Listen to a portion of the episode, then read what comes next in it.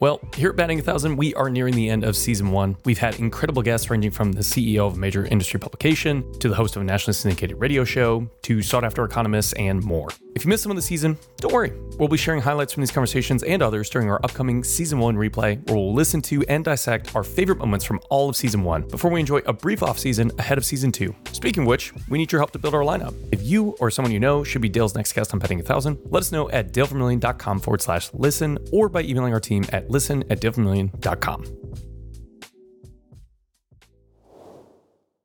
The opportunity that exists right now is is one where you can really grow market share. But we do have to change, just as you said, some of the things we're doing. It's been a different market for the past two and a half years, and people have gotten accustomed to that. It was uh, it was an easier market, let's put it that way.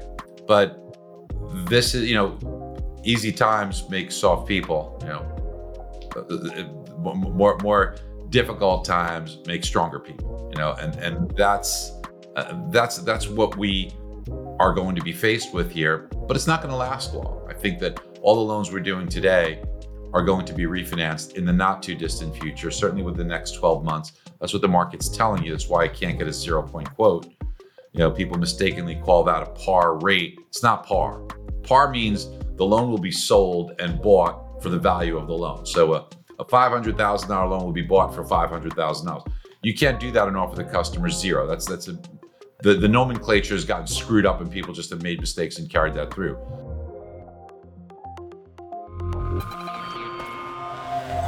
You're listening to Batting 1000 with Dale Vermillion, where heavy hitters from mortgage, real estate, and business share their secrets for lasting success. With your host, award winning sales strategist, and industry icon, Dale Vermillion.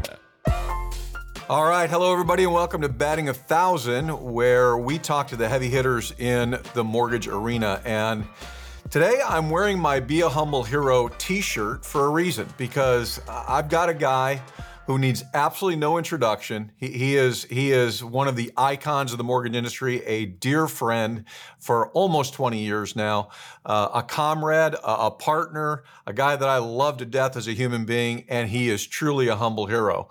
Today I get to hang out with Barry Habib, and it just doesn't get any better than this. Barry, we are so honored.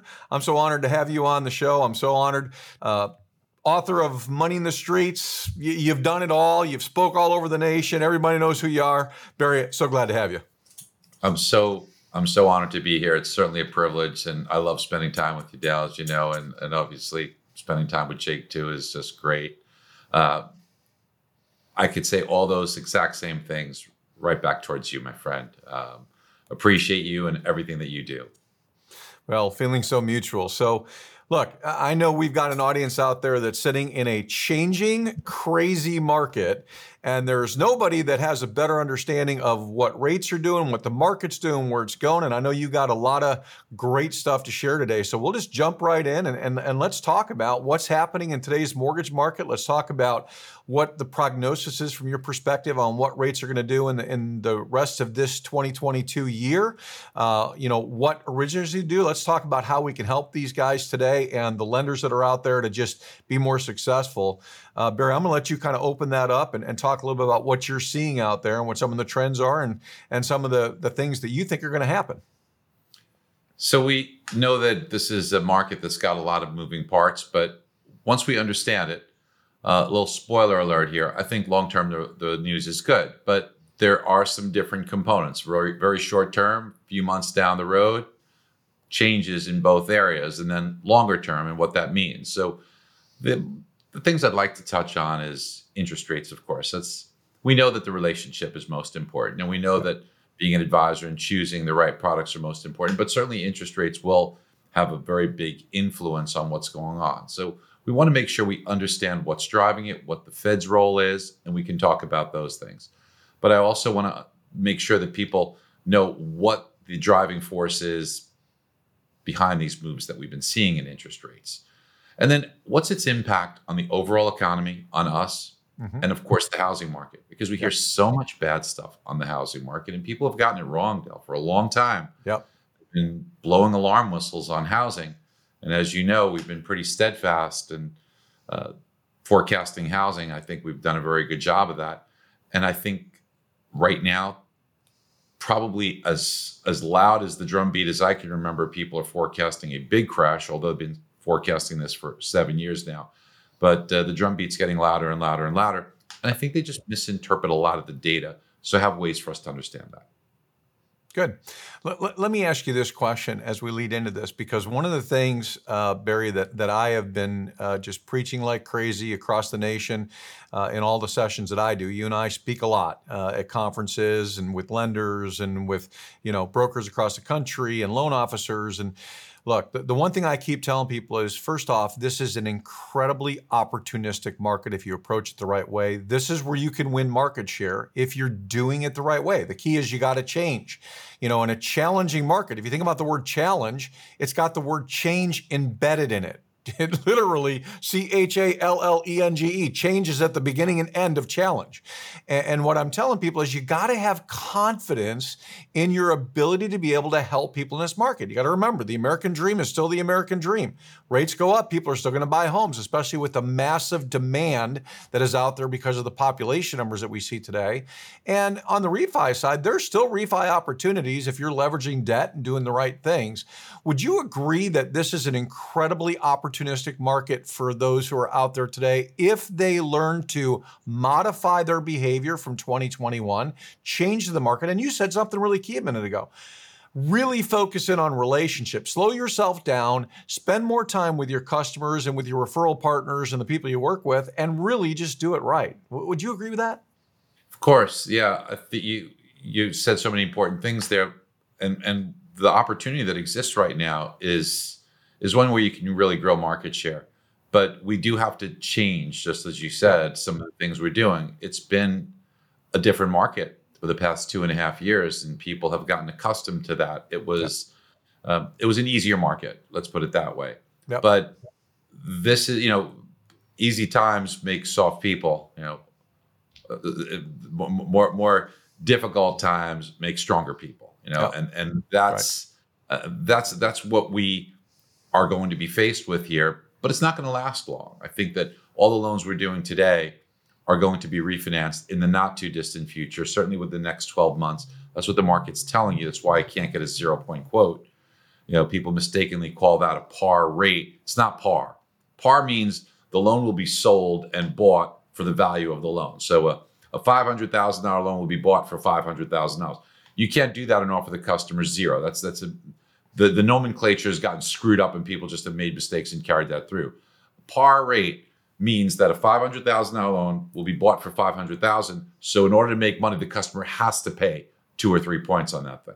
Right. So if you're going to do a loan with the customers at zero, somebody's paying 510, $515,000 for that loan. So the originator, the originating company, the servicer, the agencies, and the securitizer on Wall Street can all get paid out of that money. Yep. So the investor, before they spend $515,000 for a loan that's worth 500 needs to be incented to do so. And the way that they're incented was is with additional yield.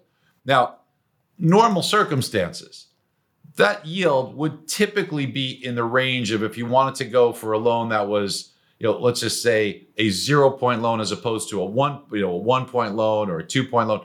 The, the difference would be a quarter percent or a half a percent more in yield, a quarter percent for each point that you would be able to get in premium. Well, nobody wants that because they don't think the loan's going to be on that on the books that long. So I'm not going to spend 510 or 515 thousand dollars to get a little bit more in interest when I know that loan might refinance in six months, eight months, 15 months, whatever it is, right? Because I believe that the market's coming down. So in a crazy, perverse way, this difficulty that people are having is the market, the smart money saying these rates are not going to be up here for very long and they're going to come back down. So nobody wants to be left holding the bag. So what do they do? If you want a zero point quote, we're going to make it really painful, they say, for you to do that to kind of dissuade you from it. So instead of it being a quarter point in rate gets you one point back, you got to go a full point in rate to get one point back. It's almost ridiculous to do so, but that's the way that the buyers are looking at this market and saying that these rates will not remain here very long. So tell us the forecast. What what what do you see happening out there, Barry? What what what do you see the future hold? What what are some some great strategies and ideas that you can share with the audience today in, in today's marketplace to build confidence, to build encouragement, to get people thinking again that this is a great industry to be in? Well, it is a great industry to be in, and uh, you know the fact that other people may not change the way they're thinking. You remember Albert Einstein said the the same thought process, the same way of thinking that got us into this is not the way we're going to solve this, right? That's from Albert Einstein, pretty bright guy. Yep. So we have to change the way we think. Uh, we clearly have to take more of an advisory approach and we have to solve the problems that are in existence today. Yep. So if I can, Dale, I want to maybe go through some slides and kind of talk to everybody a little bit here. Please. Uh, first and, and, and explain what's going on, why, where we're going and I'll give you the triggers to see and also some solutions. So Great. first of all, let's let's take a look at what is driving interest rates. And it's the crazy thing about this is that people in this industry, Dale, don't understand what even drives interest rates. You would think we're in the business uh, where you know I, I wrote loans for over 20 years. I never had a customer say the box there it says interest rate. You fill in whatever you feel like. You know, everybody's going to ask you, you know, where are rates going? What do you think? What's the current environment? And the way we answer that question is really important. That's an opportunity to show how bright you are. Because the person who says, well, you know, if I knew the answer to that, I'd be on vacation somewhere having a pina colada.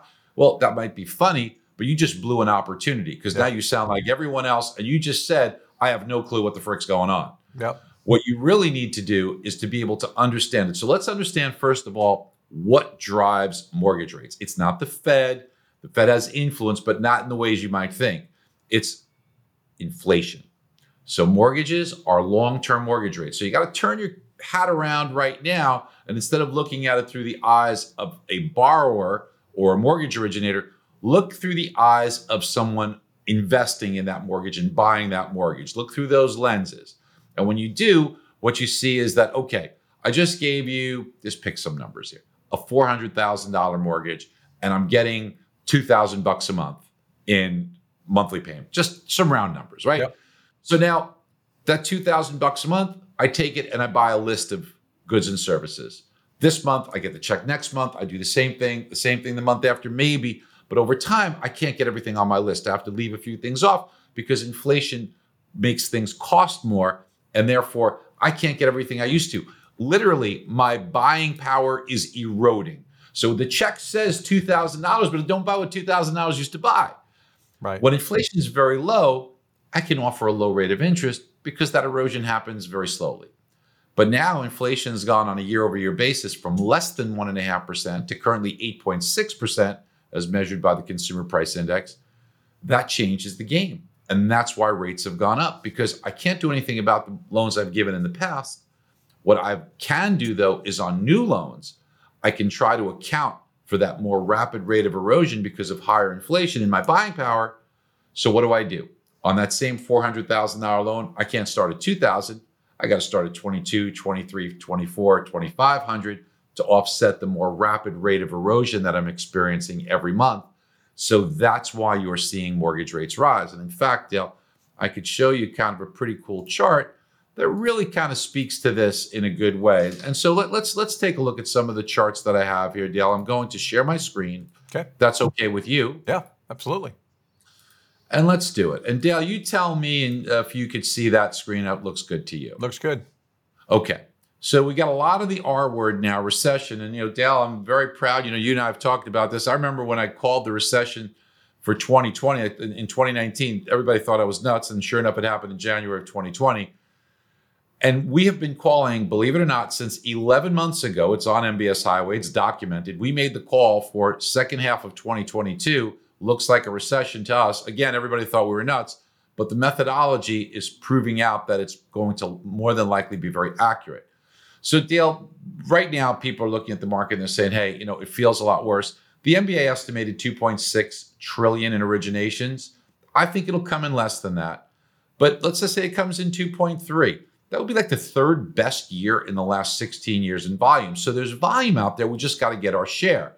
And purchases for all the hand rigging and all the crap that you hear on TV, purchases, when you compare them to the last decade, they're at a very strong level. Now, we had this big dip because of COVID.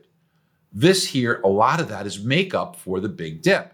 So we're coming off of very high levels. Now, when you say, okay, let's compare it to the previous year, it looks like purchases are going down. But if you take the noise out of COVID and the crazy influence that the Fed had and you and the QE, and you say, let's compare it to 2019, 2018, 2017, 2017, it compares very favorably. This is a very good market. So don't believe the crap in the media. Now, remember, I told you that inflation drives mortgage rates, and here's the proof. Let's take a peek over the past 50 years and watch what happens. The white line's inflation. So inflation starts to move up first, and then what are mortgage rates in blue? What do they do? There's a lag, but after inflation moves up, then mortgage rates move up. Inflation starts coming down, again, there's a lag. Actually, mortgage rates went up a little bit longer, but then once inflation was coming down, mortgage rates came down. It's the same pattern over and over and over with just a little bit of a lag for mortgage rates. And here we are now. Inflation shoots up and mortgage rates are simply following suit. So if you want to know where are we going to be with interest rates, we have to watch inflation. When will inflation come down? And the answer is right here. This is an important inflation measurement. It's called the Consumer Price Index or CPI. When we take a look at CPI, it's made up of the most recent 12 months. The most recent data we got was a couple of weeks ago for the month of May of 2022, right here. It was 1% for that one month. If you go from May of 2022 to, to June of 2021, you add these up with a little bit of rounding, with a little bit of compounding, and that gives you your 8.6% year over year inflation. Now, the reason why the market performed so badly and rates jumped up after the last inflation report, and the reason why the Fed said, oh my gosh, we better hike at a greater rate, is because this number for May came in at 1%. It replaced the May 2021 number, which was seven tenths, which made the year over year number go up by the same three tenths. It went from 8.3 year over year to 8.6, and the market panicked. Now, in a couple of weeks from now, Dale, we're going to get the number for June of 2022. I think it's quite possible that the number for June of 2022 comes in less than the number it will replace. Maybe it comes in six or seven tenths, and the inflation number year over year should go down from 8.6 to maybe 8.4, 8.3, something like that. And everybody's going to say, oh my gosh, pop the champagne corks, inflation has peaked. So I think mortgage bonds will respond well. But here's what nobody's counting on they're not looking at this. And what we see here was the inflation readings for 2021 were quite low, which means it won't take much when we get the numbers to replace July, August, and September for the new readings to be higher, which tells us inflation will have a resurgence over the summer and early fall, and mortgage rates we could get a little bit of a break here in lower rates for the next month or so. But after that, it's going to be a little bit more challenging summer. Now, I believe, Dale, that when we get into the fall, we get into the fourth quarter and the first quarter of next year, you could see the comparisons are much higher. Because of that alone, inflation should drop. Plus, the Fed rate hikes will start to take hold. So if we think about inflation drives mortgage rates. So what is inflation? The definition of inflation is too many dollars chasing too few goods. So, one of the things that's out there is supply chain is now alleviating. Shanghai was all bottled up, and that is a enormous port, largest in the world. We start to get goods flow by the fourth quarter. That alleviates some of those concerns on the inflation front from supply. But also, what the Fed's trying to do by hiking rates is demand destruction.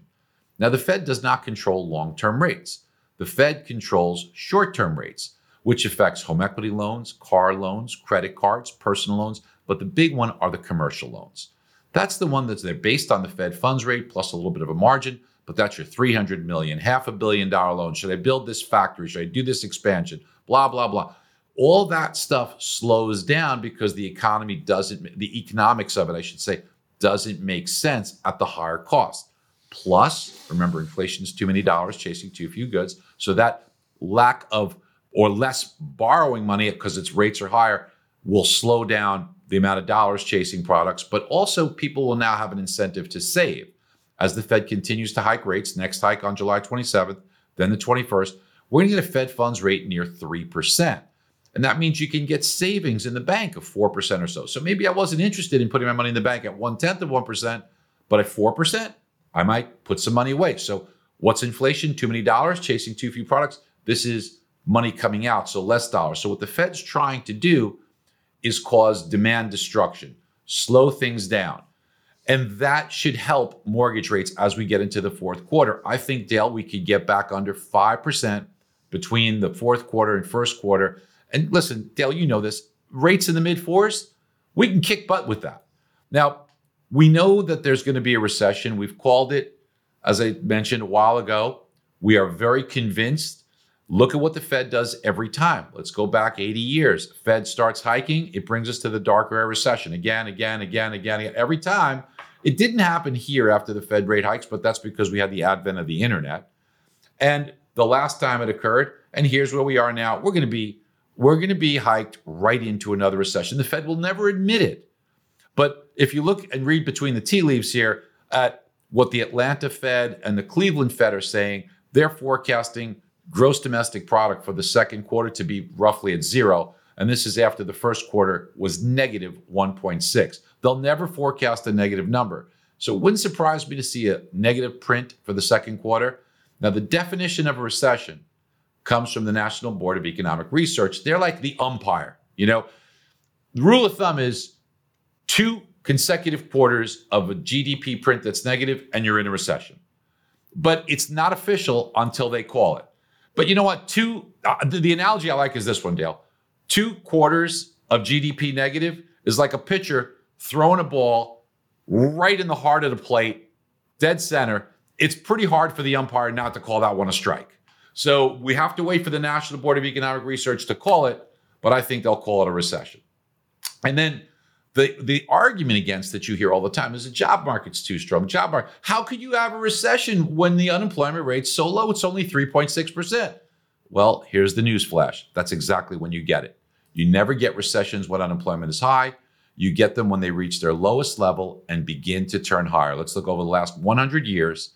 And this is a 100% accurate correlation, no deviations from it. Every time the unemployment rate reaches its lowest level and starts to turn higher, you get a recession right around the corner. Here's where we are right now 3.6% unemployment rate. When we get the unemployment numbers, watch for a couple of months where it starts to tick higher. You will know that recession is right around the corner. So here's the payoff. What does this mean to us? Well, here's what it means to us, Dale. It means that mortgage rates during recessions decline. The last one they dropped 1%. Here they dropped one and an eighth, near 1%, two and a quarter percent, 5% four and a quarter percent. So mortgage rates decline. And then the other big question, because the media is going to say, okay, you got a recession. What's that mean for real estate? Well, let's look at the facts. During the past nine recessions, real estate values went up and up a lot more after the recession. One exception, Dale, we remember this. This was, you know, the housing bubble that led us into the recession, not the recession that caused the housing bubble. The housing bubble, you know, 100 LTV, no income, no asset, investor loan, 580 FICO, no job. I mean, you know, kind of crazy situations there. Plus, demographics were different. And uh, before I go to the next one, Dale, that was a lot of stuff there. So let's just take a pause here and then we can go and talk a little bit about housing. Well, uh, thanks for sharing all that data. Um, I think that helps an awful lot of people to understand a little bit better exactly, you know, how the market works, what drives the market. Because you're right, eh, people think Fed Fed rate goes up, rates are going to go up, but that's not the correlation. You, have got to in look fact, at every time. In fact, every time the Fed hikes rates, if it's perceived that inflation is now being controlled, mortgage rates drop. You know, uh, Paul Volcker took the Fed funds rate from eight and a half to 20, 11 and a half percent higher. Mortgage rates dropped six percent. Alan Greenspan raises the Fed funds rate two percent in a year. Mortgage rates drop three percent. The same thing is going to happen here. Awesome. That's I, I, think that's that's good news for everybody to hear out there to understand because I think I think confusion is so much a part of the problem. People get fearful for the things they don't really understand. Um, that's the beauty of having advice from somebody like you that that does this every day and, and, sees it. You know, you and I are in this market. We see what's going on.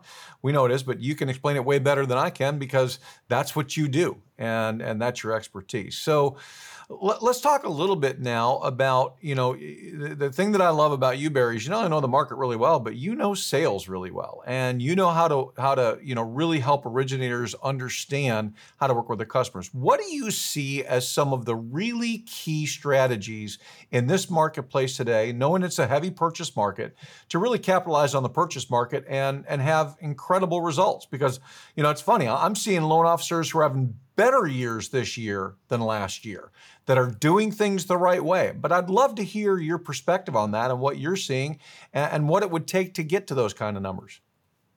Okay, well, let's do that. So, first thing I'm going to start off with, Dale, is uh, I have a few ideas. So let, let's again, I'm going to share my screen. Okay. And uh, one of the things that, and by the way, if we have time, I do want to talk a little bit about the housing market too, but I'd love to talk about let me pull it up. And I think you should see this. Yep. Is are you doing some non QM? Uh, and I hear people say this all the time, Barry. I'd love to do non QM, but um, you know, I got to give somebody a rate of like seven and a quarter with a point or point and a half or something like that. How could I do that? I don't. I'm, I'm, I'm you know, bashful or shy about even quoting that rate, or my customer's going to tell me I'm crazy. Well, if you present it correctly, your customer will see the opportunity. So let's take a scenario. Let's say purchase price is 400,000, 10% down is a 360 loan, seven and a quarter is the rate, one and a half points. And the average, now we can pick any market here. I picked something modest here. 4.39% is the forecasted appreciation, right in line with the average for the last 62 years. They're expected to be in the home for the next nine years. And let's tell them all the negatives. Here's, uh, by the way, Dale, you know this. The way we build trust, my humble opinion, two ways. First, knowledge. Show that customer that you're a master of your craft and you're knowledgeable because if you could teach them things and they make sense and you could articulate them, they will start to trust you more. Agreed. I, I, think, other, I, I, think that's so understated uh, by everybody in the industry other than you and I. We've always believed this. Being an educator is your number one role as a loan officer. That's where your value is at, is in providing great advice. And the, uh, you're correct, Dale. I agree with you. And then the other thing, brother, is that we need to be vulnerable and we need to stop selling. Yep. And instead of trying to tell them everything that's there, an advisor can show you benefits, but they'll also show you the negatives. So, what we believe in here is let's show them the pitfalls of homeownership as opposed to renting, because there are some.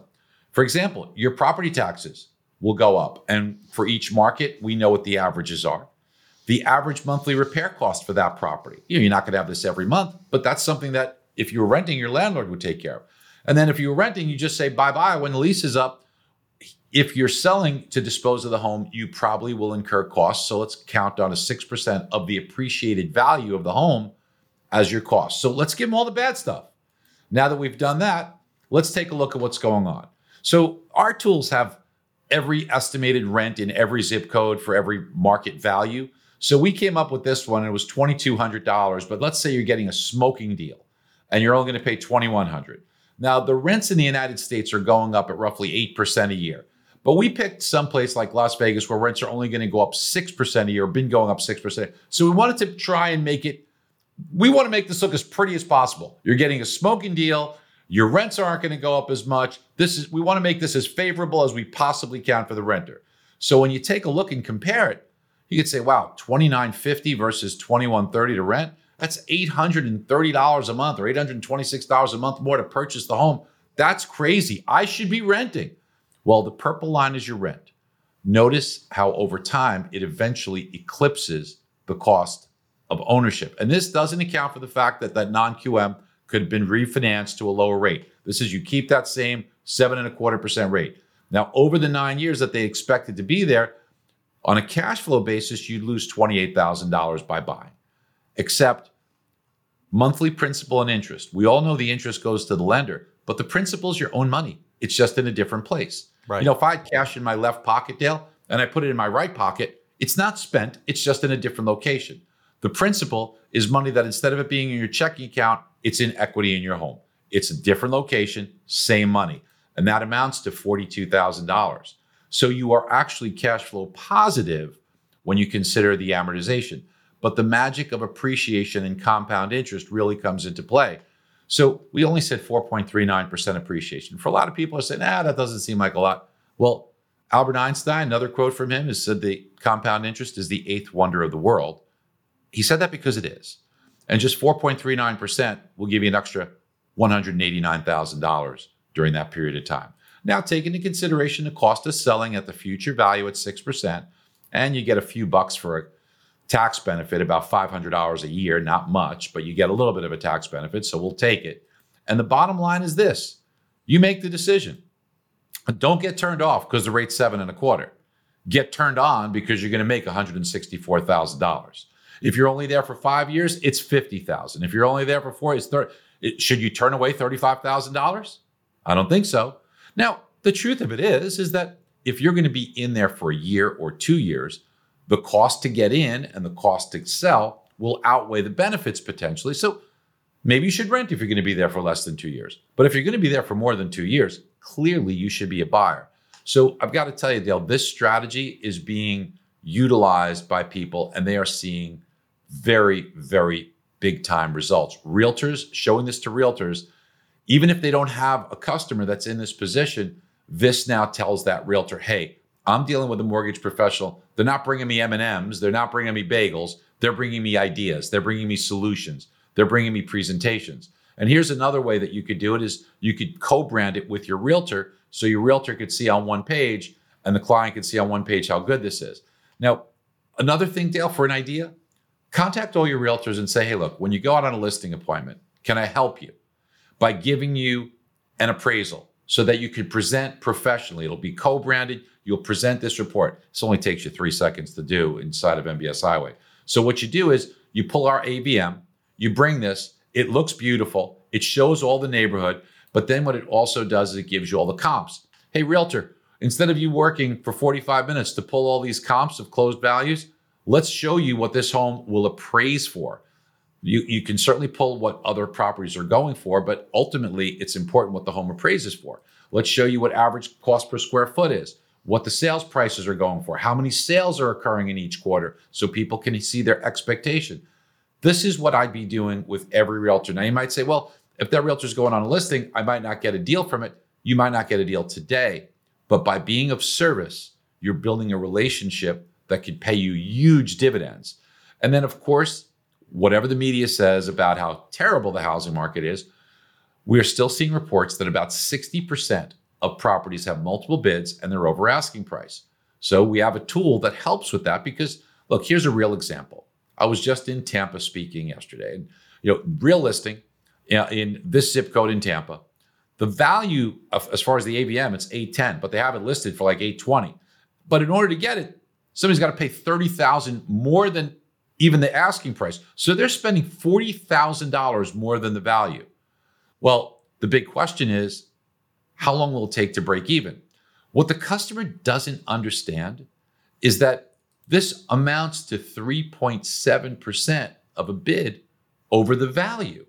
So this bid over the value of 3.7% is very difficult for them to understand that that's only going to take six months to get there in this zip code. So, huh, it's going to take me two months to close.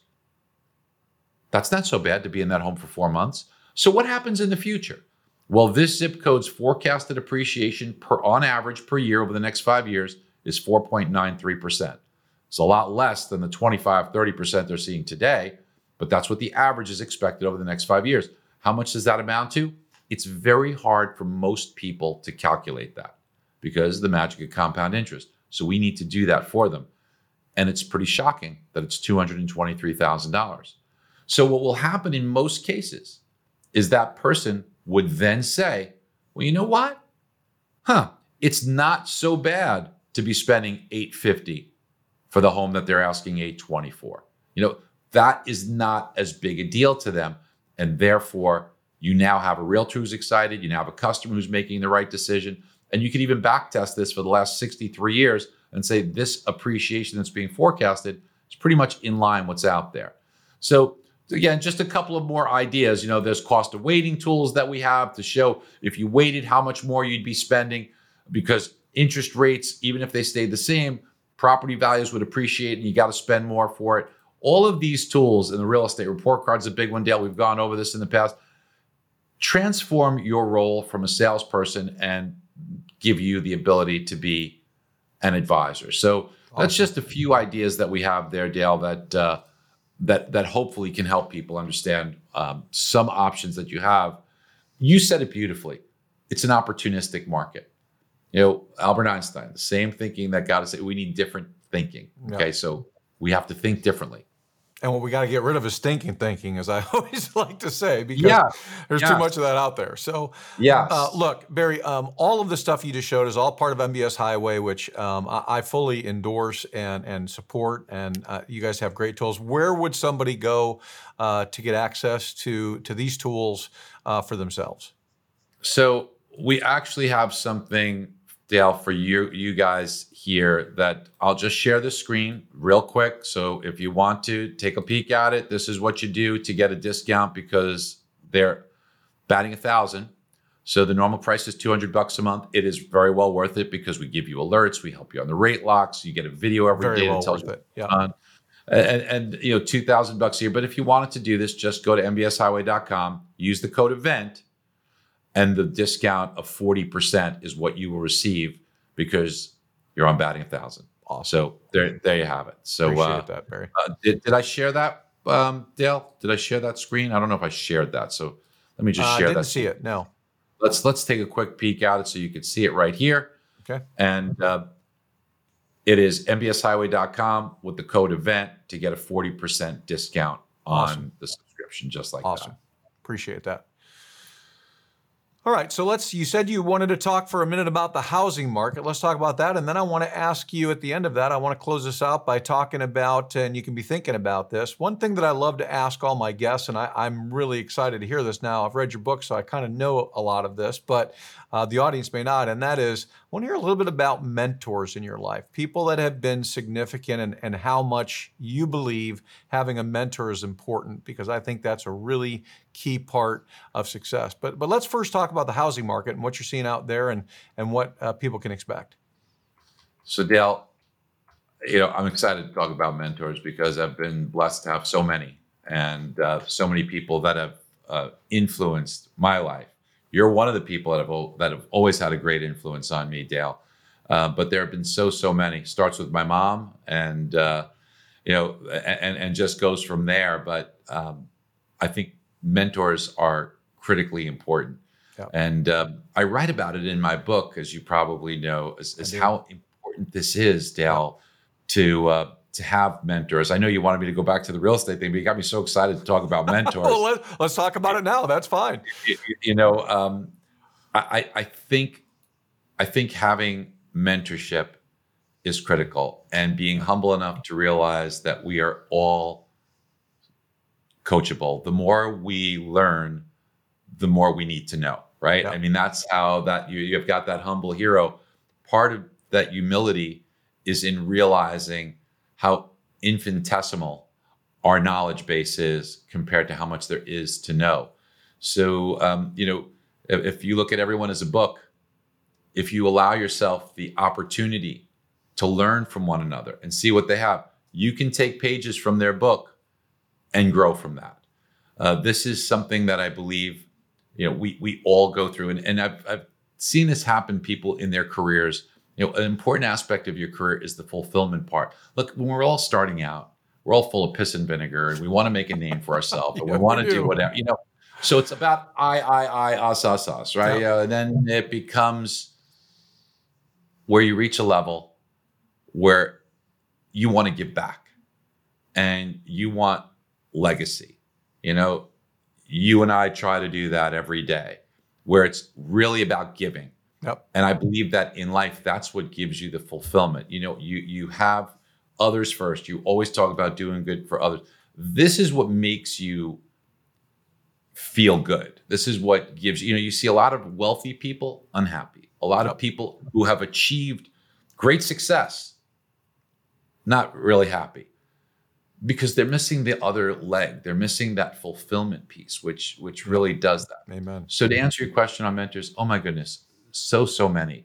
Um, I write about a guy in my book, Jack Grummett, who first taught me technical analysis, and then mm-hmm. Steve Nison, who taught me about Japanese candlesticks. Um, Tony Robbins, who befriended me and and and brought me under his wing. John Walden. Um, with regards to really deep understanding of the bond market, Lacey Hunt, just one of the most unbelievably sweet and kind guys that are out there. And the list goes on and on. There's just there's so many names, but I want to have as many mentors as I possibly can so I can add value to others. You know, all this stuff that we're sharing here, this isn't just something I came up, you know, these are things that I've learned that others have helped me to formulate so that of course I could put my own understanding and my own ideas on it. But without the help from those that were kind enough to spend time and invest in me, I would not have this knowledge. So you can make a huge difference in others' life as a mentor to them and feel that fulfillment. But in order to do it, you can't give what you don't have. Yep. So you have to be the one that pushes yourself to continuously learn to continuously gain expertise and knowledge and don't just consume it, teach it, share it. And that's what gives you the fulfillment.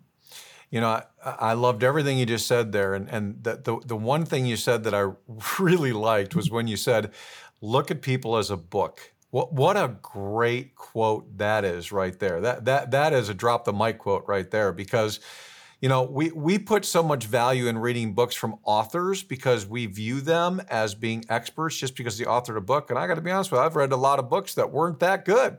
But I've sat down and had some rich conversations with individuals on airplanes that I met for the first time that in a two hour flight, I learned more in that two hours than, than I've learned in 10 books that I've read all combined together.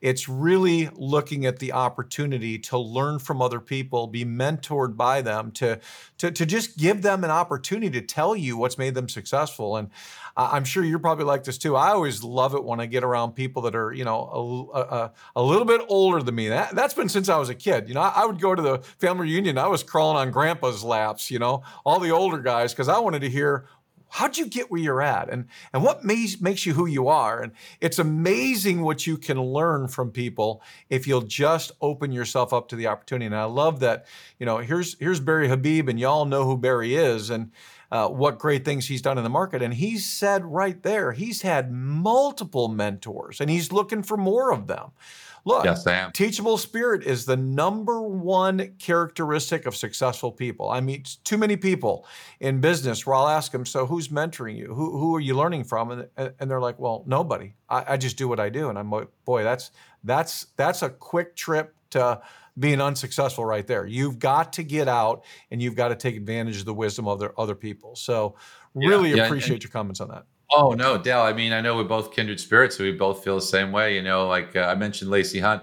You know, I tell Lacey this, and, and and by the way, the the people that we try and get around that have expertise, when you're humble and you're coming at it in the right way, and you really just want to learn and and honor them, it's amazing how willing they are to share that expertise yeah. with you and how open they are. You don't have to pay for it. Know, they'll just be willing to speak with you. Obviously, the time has to be right. Yep. Um, but you know, Lacey, I he always takes my call, returns my call. You know, I just check in on him. I don't even like to ask him for anything, but I say this to him pretty much every time. I say, Lacey, I feel like every time I have a chance to have a conversation with you, it's like I just went to school.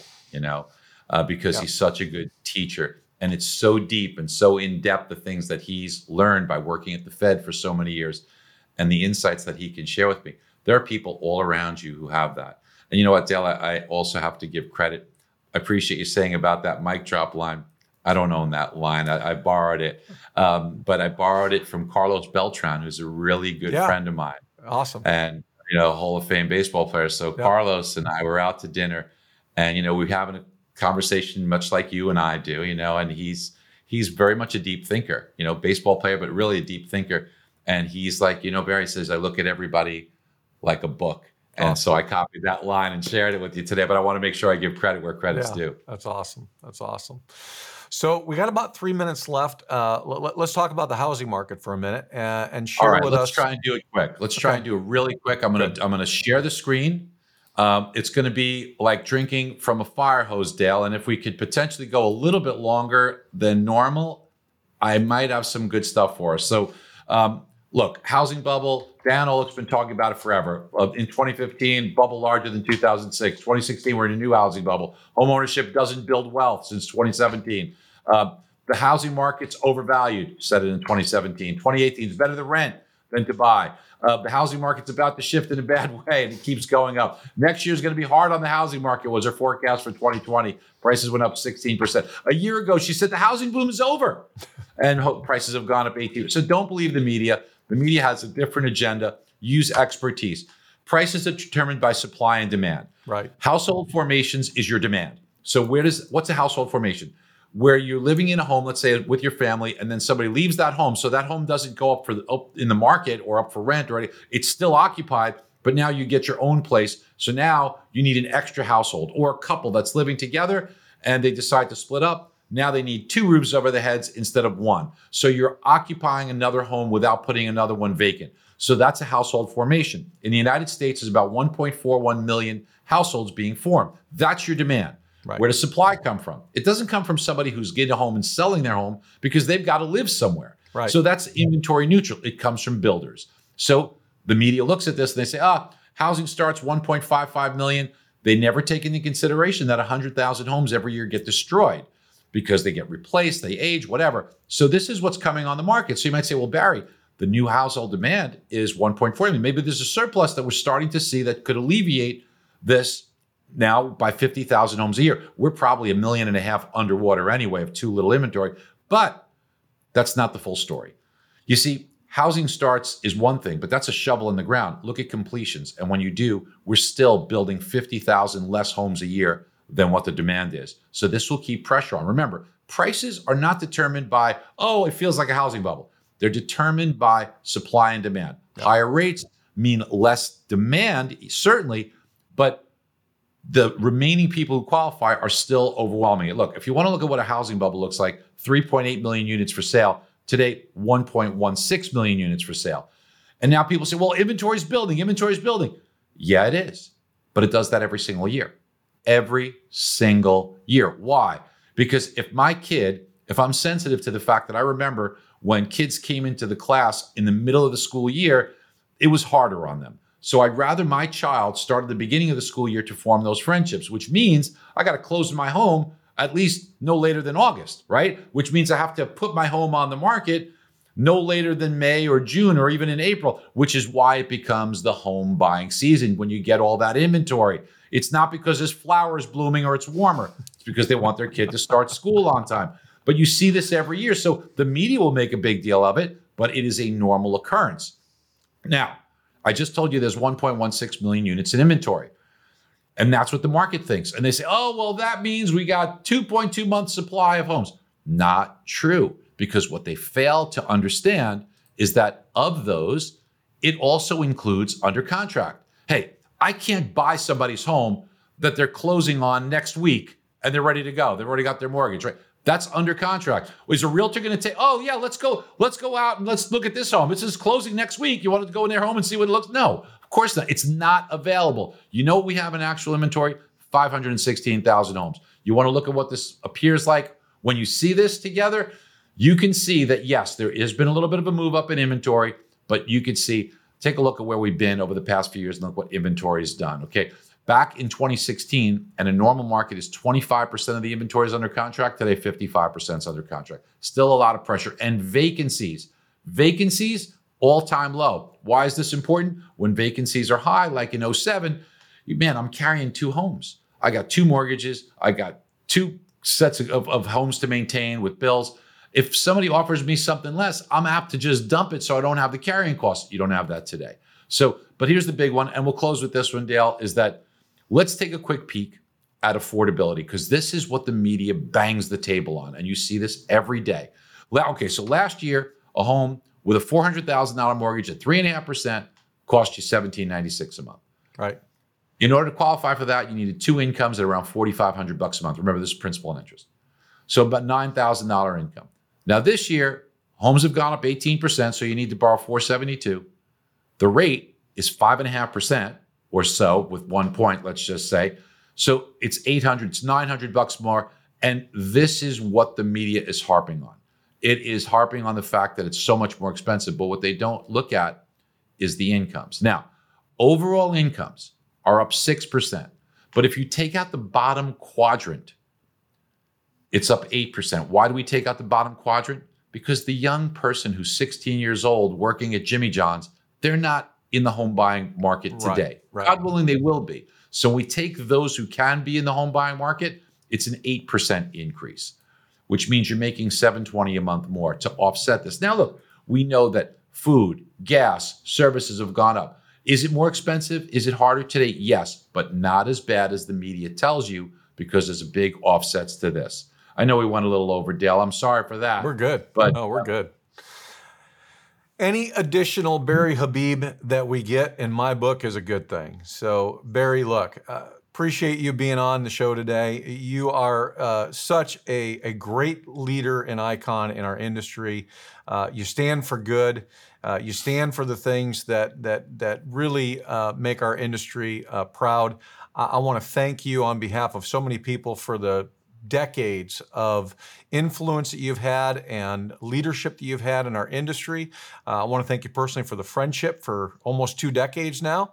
And uh, I want to thank you for sharing your wisdom today and your insights uh, with our audience because this is going to be super helpful to people to have a bit better and different view of the marketplace and understand that we're not going anywhere. This this industry is around for a long, long time, and you don't need to be worrying about the things you can't control. You need to focus on things you can, and, and things aren't what you hear in the media.